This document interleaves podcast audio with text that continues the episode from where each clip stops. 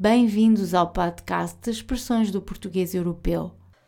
Há muitas culturas nas quais comer rã, e muito especialmente pernas de rã, é uma especialidade gastronómica, mas a expressão de hoje contradiz essa ideia. Absolutamente. Engolir sapos descreve uma situação em que alguém se sente obrigado a fazer algo que não deseja ou que não é nada agradável, como nos seguintes exemplos.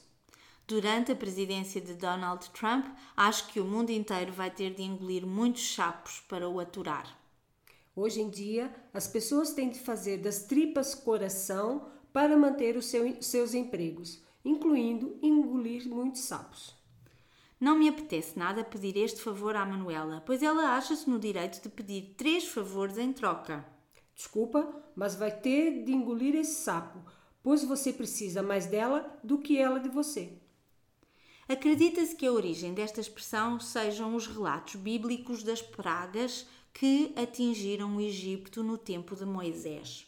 Uma destas pragas era precisamente uma infestação de rãs, e o que se pediu às populações foi que suportassem estoicamente ou de forma impassível e sem reclamar mais esta desagradável situação. Em português, há ainda a expressão ser um osso duro de roer, mas não quer dizer o mesmo que engolir sapos, pois não? Não exatamente. Engolir sapos é equivalente a fazer algo desagradável ou contrário à nossa vontade, enquanto que ser um osso duro de roer descreve uma tarefa difícil de completar ou uma pessoa difícil de convencer, como nos seguintes exemplos. O próximo adversário da nossa equipa ainda não perdeu uma única vez e será, por isso, um osso duro de roer. Esta negociação vai ser um osso duro de roer, pois, para aceitarmos as condições que eles nos querem impor, teremos de engolir muitos sapos.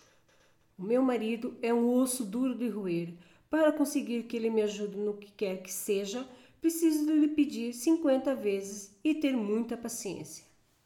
Se gosta deste podcast, por favor, ajude-nos a divulgá-lo, recomendando-o a outras pessoas e partilhando-o nas suas redes sociais. Até para a semana!